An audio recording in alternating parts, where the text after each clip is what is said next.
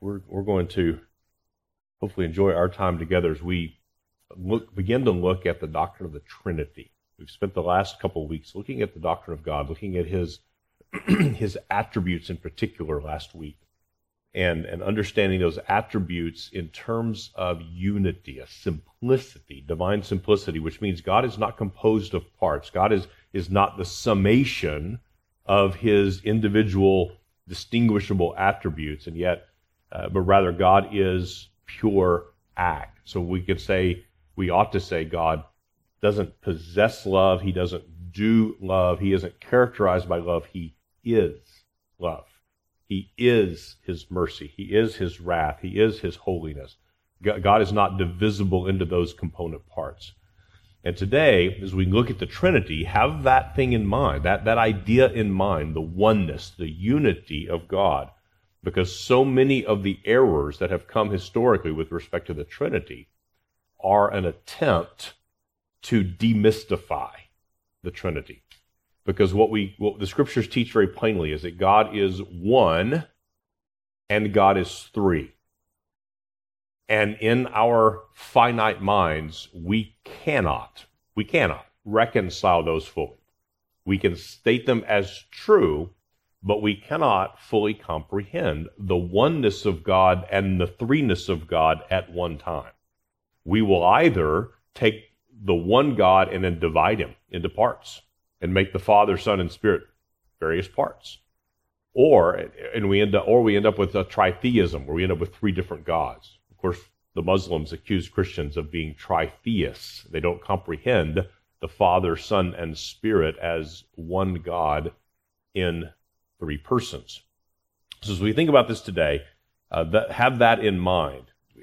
Kind of fix those two anchor points in your mind that we must hold on to the oneness of God and we must maintain his threeness and admit up front we're not going to be able to fully reconcile that in our minds. We're not going to be able to fully comprehend the incomprehensible. But let's go to this God, our, our triune God, and ask Him for His help. He's made Himself known to us, and yet we are dependent upon His Spirit to work in us to give us that illumination that's necessary for us to understand what He's given to us to know. And also the wisdom we need to, uh, to stop when it's appropriate to stop. Not to go beyond what is written, not to go beyond what we are told about God into vain imaginations and speculations. Let's pray and ask for our Lord's help. Our God and our Father, we thank you that you have indeed made yourself known as Father, Son, and Spirit. Lord, grant to us the grace of humility to, to confess those things that you have given to us about yourself, and yet avoid the temptation either to recast you in our own image or in some condensed form or idea that we can comprehend, or to speculate about things that you have not said. Lord, will you grant to us that, that humility, grant to us the wisdom and the careful thought that is necessary to understand you as you've made yourself known. Father, we ask this thing, these things in Christ's name. Amen. B.B. Warfield, the Presbyterian theologian and pastor, made this remark. Uh, as we approach the, the doctrine of the Trinity, we, we're going to have to use language that's, that's not in the scriptures. And there have been many throughout history who have found fault with that, who've said, well, we, we, we ought not use words that are not in the scriptures.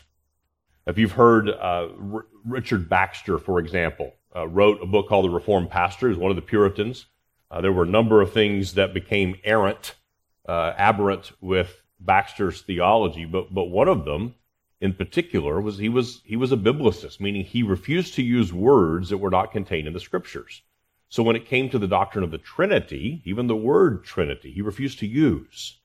And it's a very helpful word, it's a very helpful concept. Listen to how B.B. Warfield says it. He says, The term Trinity is not a biblical term. We don't have to apologize for that. That's okay. The word, the term Trinity is not a biblical term, and we are not using biblical language when we define what is expressed by it as the doctrine that there is one only and true God. But in the unity of the Godhead, there are three co eternal and co equal persons, the same in substance, but distinct in subsistence. A doctrine so defined can be spoken of as a biblical doctrine only on the principle that the sense of Scripture is Scripture.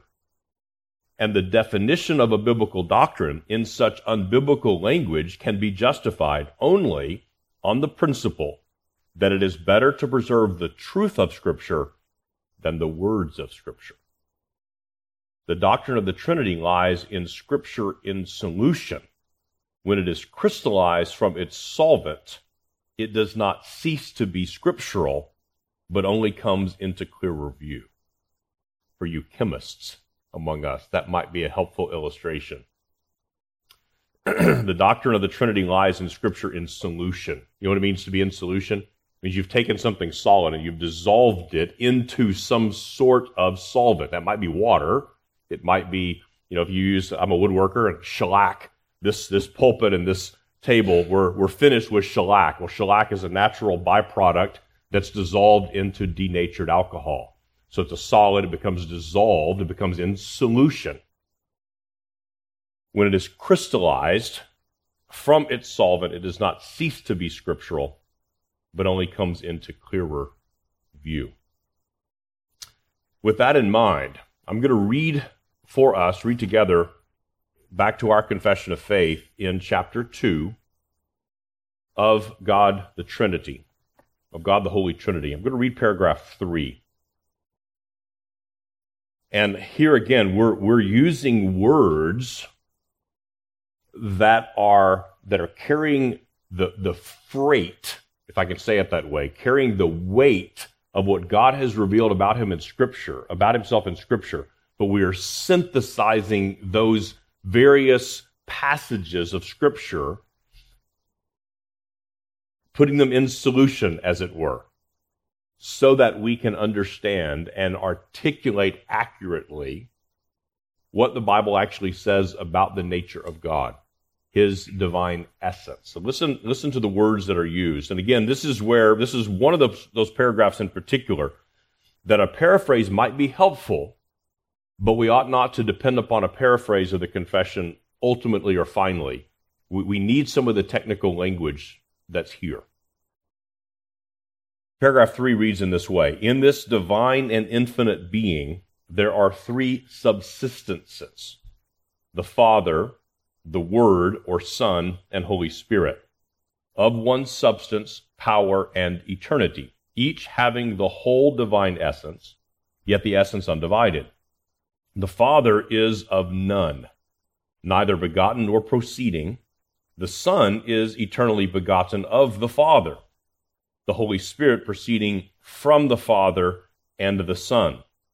All infinite, without beginning, therefore but one God, who is not to be divided in nature and being, but distinguished by several peculiar relative properties and personal relations which doctrine of the Trinity is the foundation of all our communion with God and comfortable dependence upon Him. That last statement is one of my favorite phrases in our confession. The doctrine of the Trinity is the foundation of all our communion with God and comfortable dependence upon Him. And, and what we're, what, what our, our fathers in the faith were confessing here is this is not a mere academic exercise we are going to have to work hard mentally. We're going to have to sort of gird up our loins, so to speak, and, and, and labor to understand these things. But it's worth it. it it's worth it. Uh, to, to begin to understand as a Christian the nature of the Trinity, the relation of the relations of the Father, Son, and Spirit to the redemptive work that our triune God is accomplishing in us will become a wonderful balm to your soul, great encouragement to you. There are some words here, as B.B. Warfield said, we're, gonna, we're using some words that are not biblical terms. In fact, he even says they're unbiblical. By that, he doesn't mean that they're contrary to the scriptures. You ever heard somebody say that? This is unbiblical. It's helpful at that point to ask, what do you mean? By, by unbiblical, do you mean it's just simply not contained in the scriptures? Or do you, are you saying that it's contrary to the scriptures? We might say, well, this microphone is unbiblical. Okay. What do we mean by that? Do, do we mean that when Jesus went out on the boat and he, and he used the, the natural acoustics of the Sea of Galilee to preach to the people, or when he stood up on a or he stood up on a hill and taught, that he didn't use a microphone? Well, that's that's true. Wasn't a possibility. Do you mean by that it's it's contrary to the scriptures? It is unlawful or sinful to use a microphone. Hopefully, I don't think anyone would, would take that, that view. But it's, it's helpful for us to ask the question. If you hear somebody say, or you find yourself saying, well, that's unbiblical, what do you mean? What do you mean by that? And so Warfield has, is saying, in a sense, unapologetically, that the language that we're going to use to describe the triune God is unbiblical, meaning it's not found in the scriptures. But we do not mean by that that it's contrary to the scriptures. In fact, it's necessary. It's necessary for us to preserve the truth of the scripture. So here are the, the identities of the Trinity, is what we see here, given to us in this, this first sentence. In this divine and infinite being. Remember we saw back in paragraphs one or two, one and two, that God has all life, glory, goodness, blessedness in and of himself and is alone in and unto himself in paragraph 2. In paragraph 1, we see that he is only he is one only living and true God, a most pure spirit, invisible, without body parts or passion. So paragraph 3 begins with in that being, the one that we've spent two paragraphs describing. In that divine and infinite being, there are three subsistences. Now, if you were to lay the Second London Confession side by side with the Westminster, you'll notice a, a slight change in that first phrase. It's not a change in doctrine, but they're wanting to sharpen the pencil with just a slightly finer point to avoid a possibility of error. In the Westminster Confession, it says, In this divine and infant being, there are three persons. When we sing, Holy, Holy, Holy, we sing and we confess in song that God exists in three persons. God in three persons, Blessed Trinity, right? Is persons wrong? Not at all. But here's the error they're wanting to avoid. In, in the Greek language, that idea of persona, that one, that, that word comes over into English. It was used in the theater to describe someone who put on a mask. What, what error do you think might come if the idea is a three personas. Modalism. Exactly. Exactly. So that's not exalt, not at all what Westminster confesses. Far, far from that. But the idea of a subsistence. It's, it's from the Latin word substantia. It is an indication of a particular being or existence, an individual instance of a given essence. So it's, it's it's just a slightly more technically precise term. It's not different in any way in, in its substance or in its teaching, its doctrine from Westminster. So if, if you happen to be comparing them side by side at some point, uh, don't, don't get tripped up by that. Don't think that the, the Baptists made a substantial change or, or a, a, a qualitative change. It's, it's just a, a, a tweak uh, to help hedge against some, some particular errors. The other word that we need to look at is, is the Latin word substantia. Substantia means the substance. I'll give you another technical word stuff. How's that for a good technical theological word? Stuff. It, it's the underlying stuff, it's the material or spiritual reality of a thing, that which exists. Uh, it can indicate the formal and material reality held in common by all members of a genus as well as the formal and material reality. So it's it's the it's the substance. It's the it's the the the the um, essential property of something. Then there's the other word that we need to look at that, that's used here, or the English equivalent of it used is used when we see the each having the whole divine essence, yet the essence undivided. The, the Latin word essentia, it's the essence, it's, it's the whatness or the isness of a being. That which makes the, the being precisely and, and actually what it is.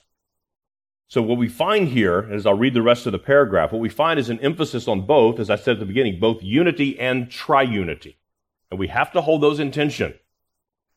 Don't think that if you don't understand, if you can't fully comprehend that, that somehow you've missed something. You won't be able to. Uh, remember last week, uh, looking at, at, the quote from, from Augustine that said, if, if, if you come away thinking you've comprehended God, it's not actually God you've comprehended. It's something you've imagined in your own mind. So, with those terms kind of introduced, let's, let's start back over with paragraph three.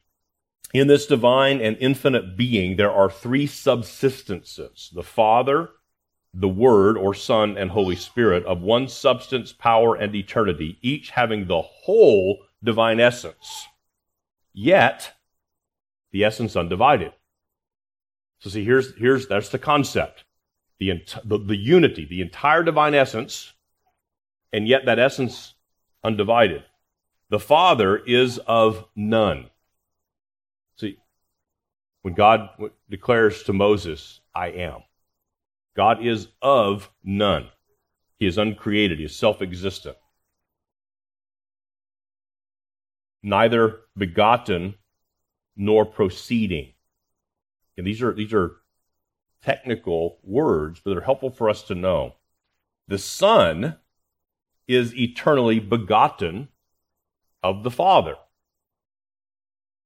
the Holy Spirit proceeding from the Father and the Son. And I'm going to explain those terms a little bit more here in just a moment. All, here's the term of unity again, all infinite. Here's the, the essence undivided. Father is not begotten or proceeding.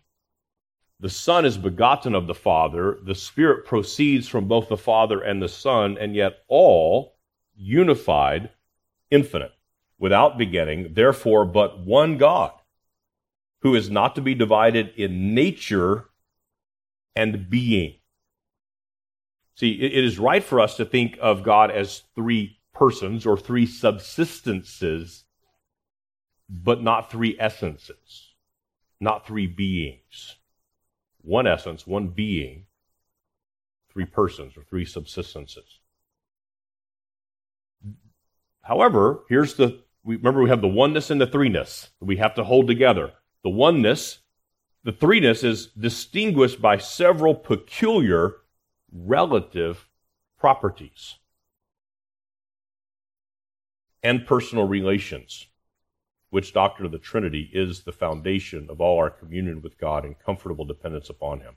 So, what are these peculiar relative properties and personal relations? Well, that's, that's what had come immediately before that. So let's think first of all the commonalities. Again, oneness and threeness. Those are the two things we want to hold together. The oneness. What are the con- commonalities? Father, Son, and Spirit. They share the same spiritual substance, the same essay, the same essence, the same whatness, the same isness. They're not of three different kinds of stuff. Again, technical language again. One essence. So they share that same common spiritual substance. They share infinity. They are not divided in nature or being.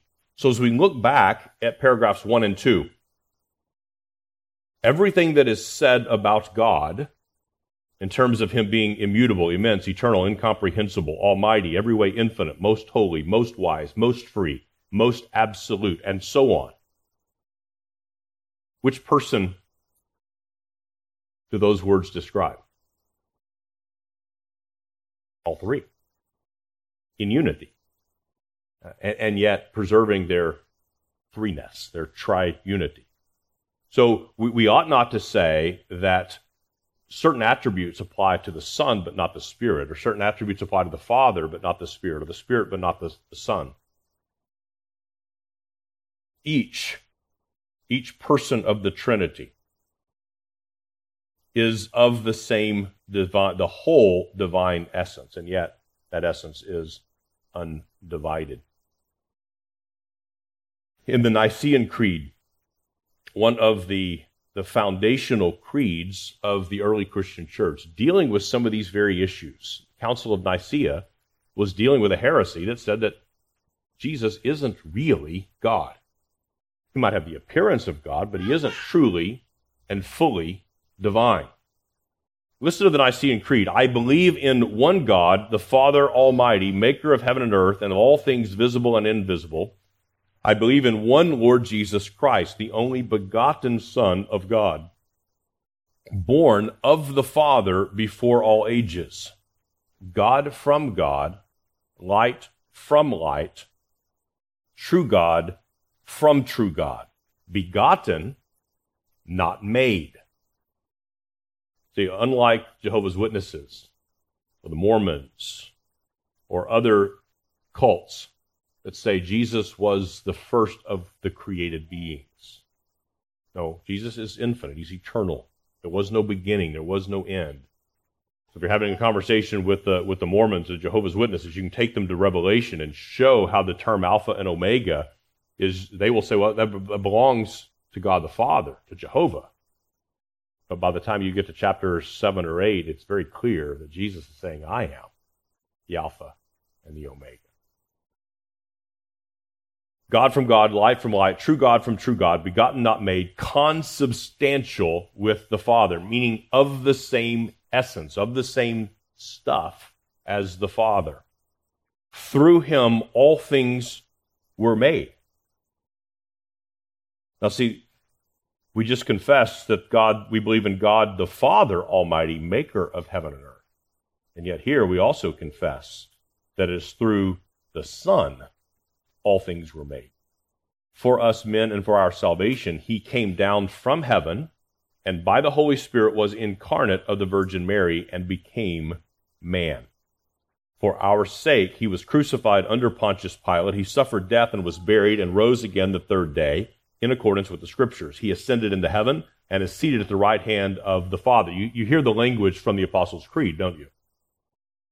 He will come again in glory to judge the living and the dead, and his kingdom will have no end.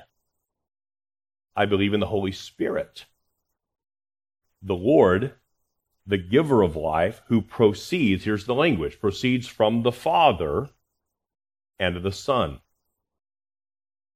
who with the Father and the Son is adored and glorified, who has spoken through the prophets.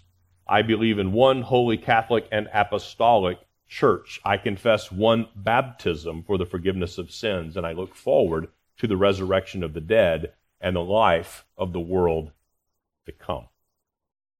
So we, we see here how this, this language in our confession and, and Westminster and the Savoy, all the Reformed confessions mirror very closely the language of Nicaea.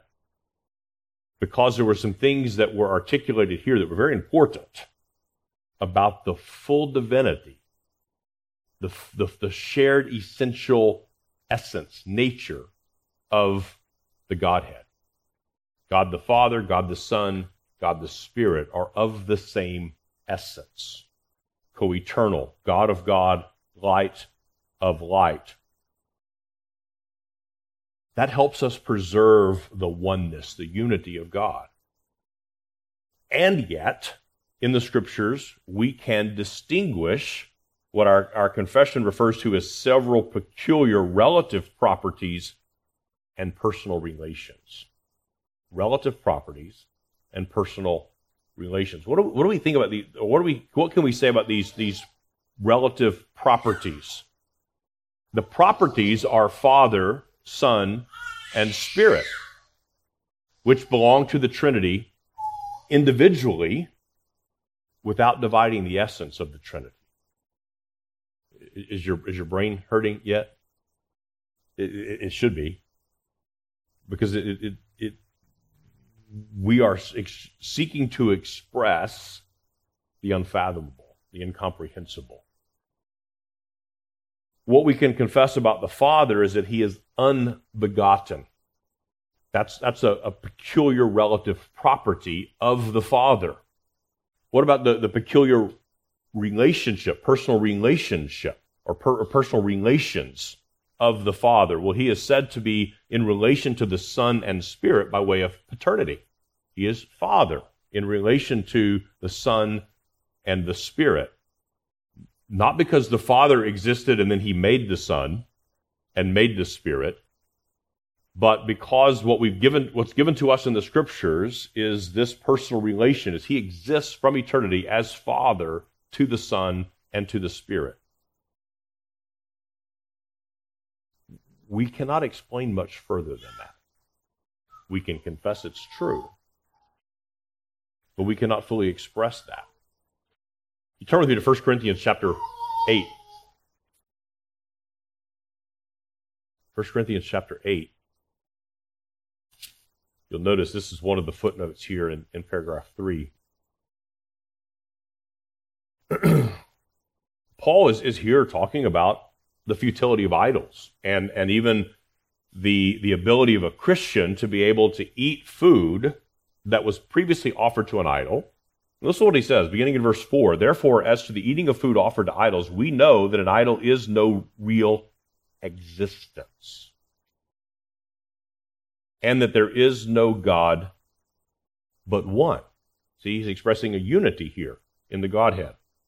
For although there may be so called gods in heaven or on earth, as indeed there are many gods and many lords, and, the, and I'm reading from the ESV and it uses the scare quotes there for gods and lords. Yet, for us, there is one God, the Father, from whom all things and for whom we exist, and one Lord, Jesus Christ, through whom are all things, and through whom we exist.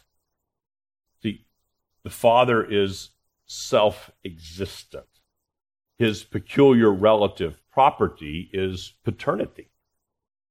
His peculiar relations is with respect to the Son and the Spirit, he is Father. The Son on the other hand, his peculiar relative property is sonship. Begottenness is his relation to the Father. He relates to the Father as Son. Turn me to John chapter 1. John's Gospel.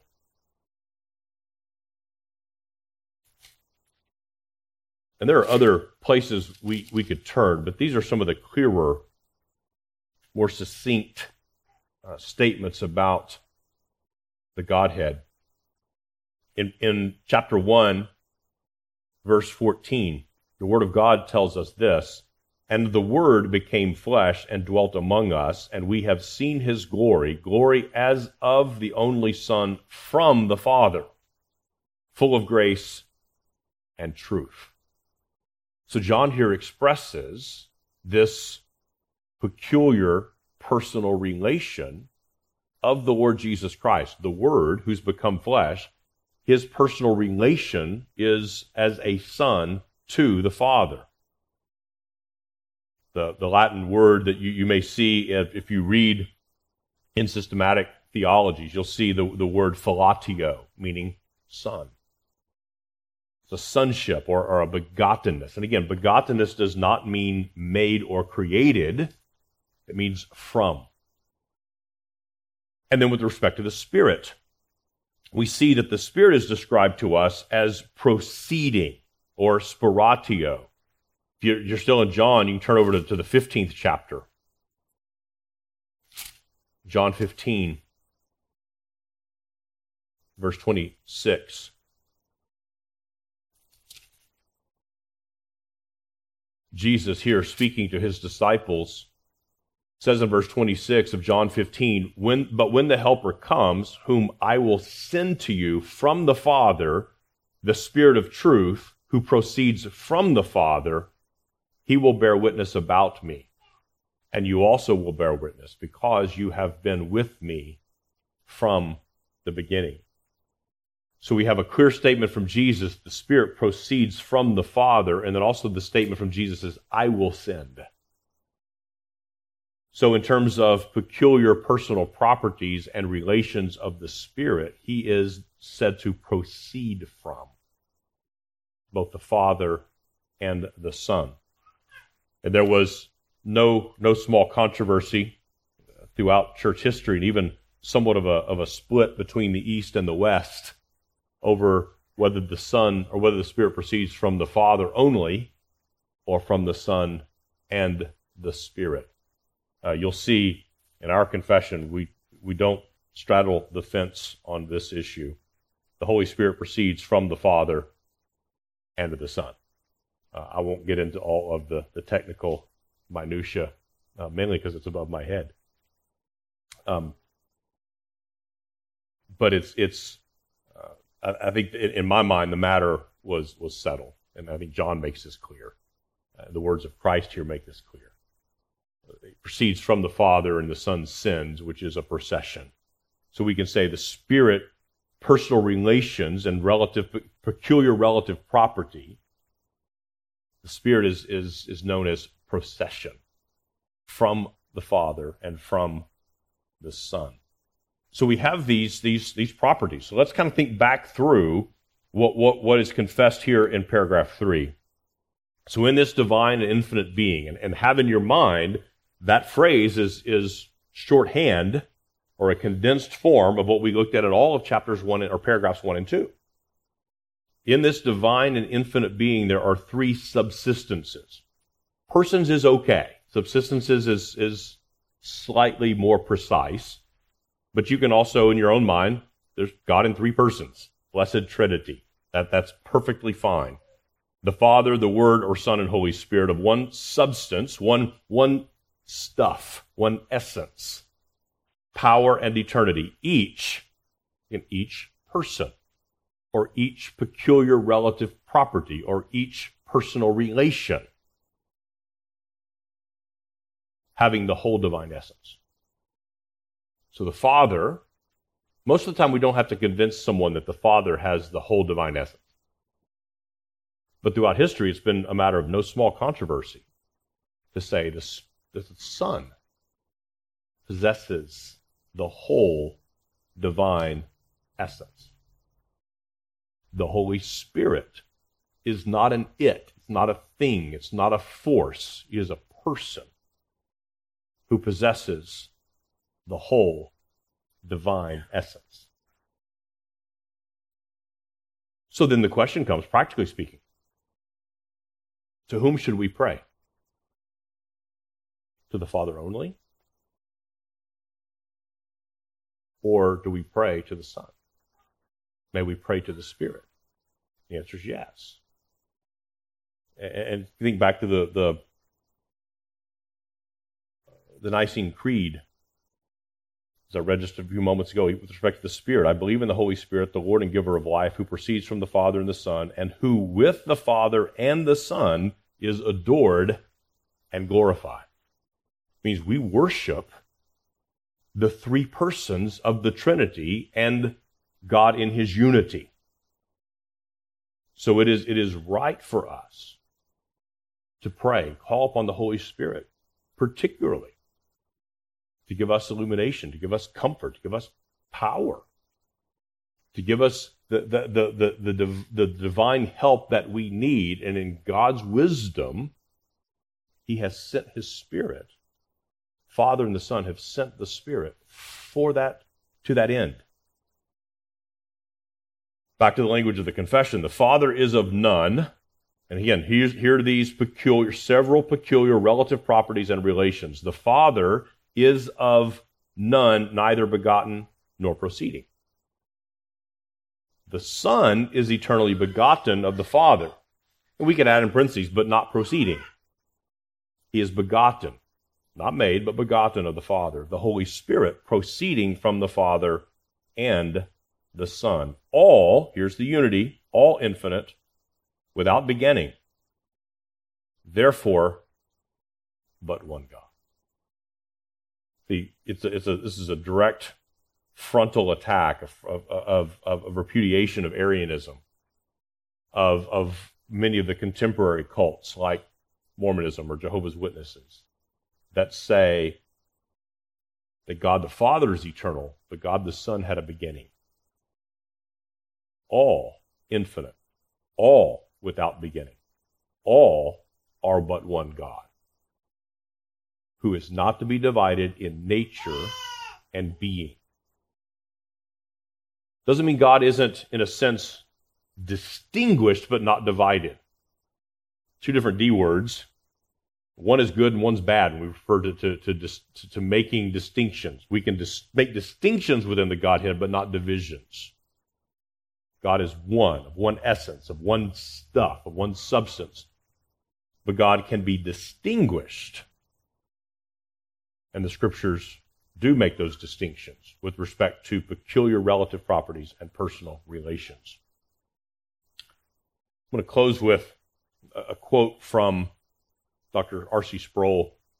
It, it's, a, it's a longer one, but uh, bear with me. In the formula of the Trinity, the church bows to sacred scripture, honoring both the unity of God and the distinctions. I, I love Dr. Sproul because he's very precise honoring both the unity of God and the distinctions among the persons of the Godhead. The formula made use of terms such as person, subsistence, hypostasis, in an attempt to get at the unity and the distinction with God, within God Himself. In addition to affirming the deity of Jesus, without which deity it would be blasphemous for Him to be an object of worship in the church the Holy Spirit is also described in the scriptures in terms of divine attributes. He, meaning the Spirit, is omnipotent. He is omniscient. He is infinite. He is eternal. He is actively involved in the divine work of creation. And in conjunction with his being the author of life and human intelligence, he is active in empowering the work of Christ in redemption. We see in the Bible that the work of creation involves the Father, the Son, and the Holy Spirit just as the work of redemption includes the Father, the Son, and the Holy Spirit. All three are testified to uniformly by the Scriptures as being divine. They are not three gods because the unity of God remains axiomatic in the monotheism of sacred Scripture. You may know what monotheism is? It just means the oneness of God. We end up using a lot of technical words, but that just means the oneness of God. And, and we go back to Deuteronomy 6, the Hebrew Shema. Hear, O Israel, the Lord our God, the Lord is what? One. The Lord is one. And yet we discover more fully in the New Testament something that was in the Old Testament, but, but veiled to some degree. We see that God is three. Not three with respect to his essence. It's not three, eh, three natures, not three essences, not three beings, but distinguished in three persons or subsistences. Scroll, uh, Sproul continues The church still declares that the Lord our God is one. He is one being, though we must distinguish within that one being the subsistences of Father, Son, and Holy Spirit. So here's a faithful Presbyterian brother using those words interchangeably persons and subsistences. So don't, don't get, as I mentioned earlier, don't get hung up on, on that. Or don't, don't uh, think that the Baptists have departed from some way, materially or, or, or objectively, from the doctrine shared by all those who've gone before us. Uh, we share the same doctrine. Um, I, I said I would, would close with that changed my mind. Look back at, at Ephesians. I want you to notice the, the, the very important uh, reality of the Trinity with respect to our redemption. Again, we might be tempted to set aside the doctrine of the Trinity or say, just kind of leave that to the experts, leave that to the theologians, leave that to the, go, to the guys in seminary but it is necessary for us to recognize, in the words of our confession, this is the foundation of our comfortable dependence upon God. In Ephesians chapter 1, beginning in verse 3, This is one of those classic Pauline sentences that takes up an entire paragraph. Blessed be the God and Father of our Lord Jesus Christ, who has blessed us in Christ with every spiritual blessing in the heavenly places, even as He, this is God the Father, chose us in Him, which is Christ, before the foundation of the world, that we should be holy and blameless before Him. In love, He, and this is the Father, predestined us for adoption as sons through Jesus Christ, according to the purpose of His will, to the praise of His glorious grace with which he, the Father, has blessed us in the beloved, which is the Son. In him we have redemption through his blood, the forgiveness of our trespasses, according to the riches of his grace, which he lavished upon us in all wisdom and insight, making known to us the mystery of his will, according to his purpose, which he set forth in Christ as a plan for the fullness of time to unite all things in him, things in heaven and things on earth. In him we have obtained an inheritance, having been predestined according to the purpose of him who works all things according to the counsel of his own will, so that we who were the first to hope in Christ might be to the praise of his glory. In him you also, when you heard the word of truth, the gospel of your salvation and believed in him were sealed with the promised Holy Spirit, who is the guarantee of our inheritance until we acquire possession of it to the praise of his glory. Do you hear the, the, the Trinitarian necessity in our salvation? Here is the Father electing from eternity by the, by the wisdom and purpose of God the Father the Son has come and accomplished our redemption. And we can say that it is the Spirit who applies that redemption to us. And yet, in all of these, we see God distinguished according to his personal relations and relative properties, and yet undivided. So even when we see the work of God the Father, let's not divide God with respect to his personal relations and peculiar relative properties. We can say God the Father has elected, but, but God is undivided. It is Christ who accomplished the work of redemption. It is the second person of the Trinity who, as the Son, assumed to himself, took upon human nature, and died upon the cross. But that's why Paul can say that it is in, in, in um, Acts chapter 20, speaking to these same Ephesian elders, said that you, you serve the flock of God, which he purchased with his own blood. Such is the unity of the Trinity that sometimes even the scriptures, it is, it is said that, that one has accomplished something that all three has done. And then, of course, we see here it is the Spirit of God who applies that work of redemption to us. He is the guarantee of our inheritance. He is, he is the surety for God's people. So let's, I will generally close with that.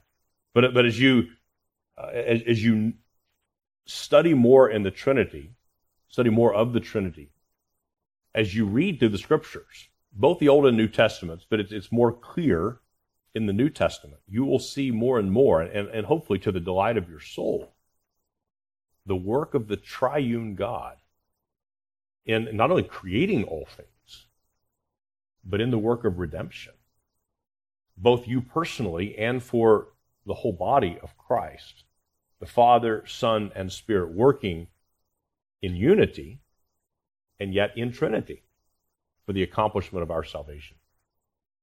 We'll look next week a little bit more at the uh, kind of flesh out a little bit more some of this this the threeness of God while maintaining and holding fast to the unity of God. And we'll also look more carefully at that statement about our comfortable dependence upon God. Um, such a wonderful, uh, delightful truth on which we can meditate together. Let's pray. We'll take a short break. Did you have a comment, Matthew? Yeah.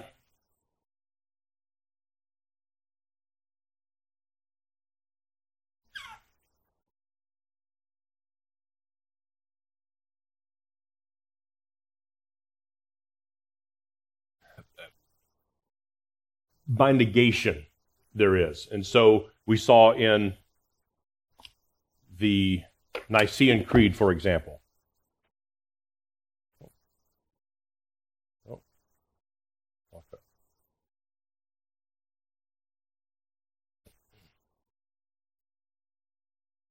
Listen to how it's it's asserted and then negated. I believe in one Lord Jesus Christ, the only begotten of the, of the Father, born of the Father before all ages. God from God, light from light, true God from true God, begotten, not made. Consubstantial with the Father. So it's, it's a confession that, that there is a begottenness. Uh, we're told that in the scriptures, that, that, that, that Christ in relation to the Father is begotten, and yet we're quick to add, not made. Doesn't mean he was created. Doesn't mean he began. Doesn't mean there was a, a place in time when the Son came to be. He is consubstantial, meaning he is of the same essence, the same stuff as the Father from all of eternity. So, with respect to a, a fuller definition of begottenness, it's primarily in the sense of negation. It does not mean that he was made, and yet his is, this is the, the, the word that Holy Scripture has given to us to describe the relation, the, the personal relation of the Son to the Father. Yeah. Yeah. Yeah.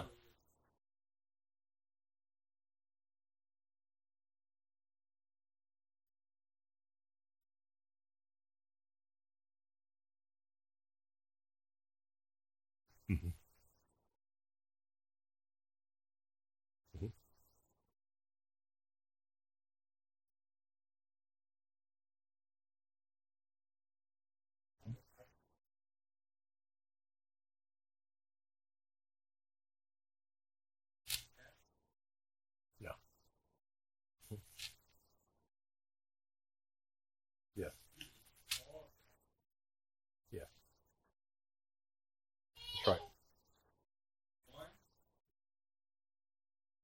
Exactly. Exactly. Right. You, yeah, you, you end up with, in order to, to, to be faithful to the scriptures, even using their translation, you end up with two gods. And, and you, they would certainly deny that. Um, they deny the divinity of Christ entirely. But you can also take them to, to the book of, of the Revelation and show them how it is, it is the Ancient of Days, God the Father described as the Alpha Omega, and then as the, as the revelation progresses, Jesus takes that name to himself. So Jesus cannot be a faithful prophet as they contend. Uh, he cannot be a created son of God and then be a rival to God by claiming the titles that belong to God alone. Yeah. Amen.